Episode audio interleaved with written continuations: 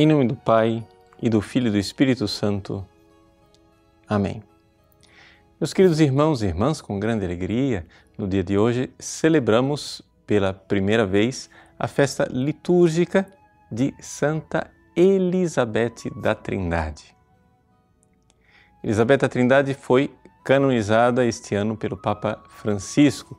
Por isso é uma grande alegria neste 8 de novembro celebrarmos esta santa que foi contemporânea de Santa Teresinha do Menino Jesus. Foi somente sete anos mais velha do que ela e as duas morreram em tenra idade. Santa Teresinha com 24, ela com 26. Não se conheceram pessoalmente, mas Elizabeth da Trindade, antes de entrar no Carmelo, leu a primeiríssima edição da História de uma Alma e ficou fascinada com Santa Teresinha do Menino Jesus. Ao contrário de Santa Teresinha, que entrou no Carmelo joveníssima, com 15 anos de idade, Elizabeth teve que esperar até os 21, porque a sua mãe a proibiu de entrar no Carmelo. Mas foi exatamente esta realidade que fez com que a providência divina fizesse de Elizabeth da Trindade uma santa para nos ensinar a como podemos ser santos neste mundo. Ela, já desde a sua primeira comunhão, experimentou enormemente o mistério da inabitação trinitária. Ou seja, quando ela, aos 11 anos, recebeu a comunhão, ela foi, uniu-se a Jesus, viu que Jesus estava habitando o seu coração e logo em seguida foi ao Carmelo, onde ali uma das irmãs, no locutório, falando com ela, disse que o seu nome, Elizabeth, significava casa de Deus.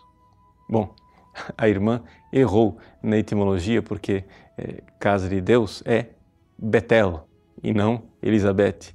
Mas isso serviu. A vida inteira Elizabeth guardou esta convicção de que o seu nome significava casa de Deus e ela foi crescendo nesta realidade de que na comunhão ela via que o Cristo estava dentro dela e ela conseguia depois na oração notar que esta presença continuava. Até que aos 19 anos de idade, sem que ninguém nunca tivesse ensinado isso para ela, ela, conversando com um teólogo, padre dominicano, padre Valé, chegou e disse: Padre, eu acho que eu sou diferente de todo mundo. Eu sinto uma coisa estranha dentro de mim porque eu me sinto habitada. Qual não foi a surpresa de Elizabeth quando o padre então explicou para ela o mistério da inabitação? Ou seja, Deus está presente em todas as coisas.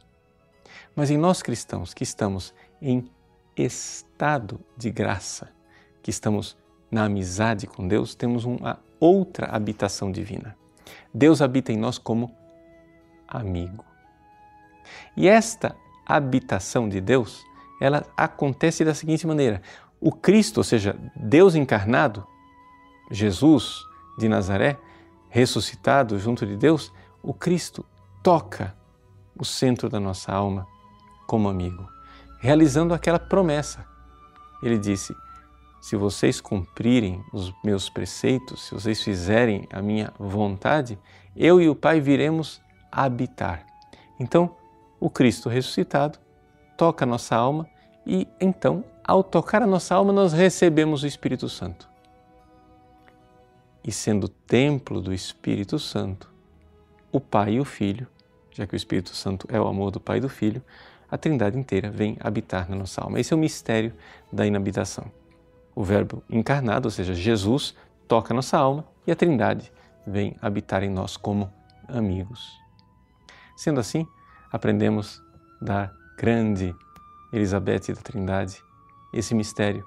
E se nós, durante o nosso dia, nós tivermos sempre esta consciência, e se nós fizermos sempre um ato de fé para encontrar Deus lá na nossa alma, naquele mesmo lugar onde Ele nos toca quando nós recebemos a comunhão, nós estaremos numa escola de santidade, porque nos daremos conta de que somos um templo de Deus e nós temos sempre conosco estes amigos, os nossos três, como dizia Santa Elizabeth, que habitam em nós.